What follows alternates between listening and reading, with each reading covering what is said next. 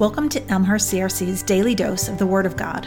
It's Wednesday, December 1st, the first week of Advent, and Sunday's coming. My name is Karin Rivadeneira. I'm the Director of Care and Worship Planning, and I'll be reading from Philippians 1 3 through 11. I thank my God every time I remember you.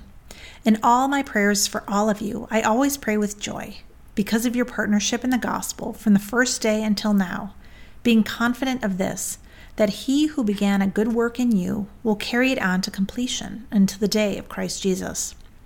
It is right for me to feel this way about all of you, since I have you in my heart. And whether I am in chains or defending and confirming the gospel, all of you share in God's grace with me. God can testify how I long for all of you with the affection of Christ Jesus. And this is my prayer that your love may abound more and more in knowledge and depth of insight, so that you may be able to discern what is best and may be pure and blameless for the day of Christ, filled with the fruit of righteousness that comes through Jesus Christ, to the glory and praise of God. Now imagine being on the receiving end of this letter. It's just about as wonderful a letter a friend might receive. In it, Paul tells his brothers and sisters in Philippi how he loves them and what he hopes and prays for them. But to me, Paul needed to say little else beyond the first line. I thank my God every time I remember you, Paul writes.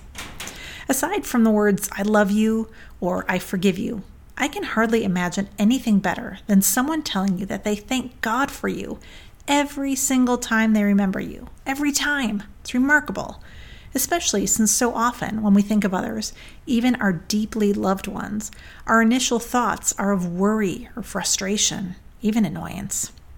Only in the best circumstances do we thank God for them. But what if we switched that up?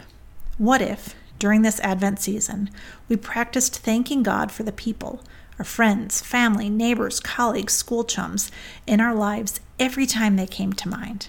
What if, rather than letting our negative or pettied or worried thoughts fill our mind. Instead, we went straight to gratitude.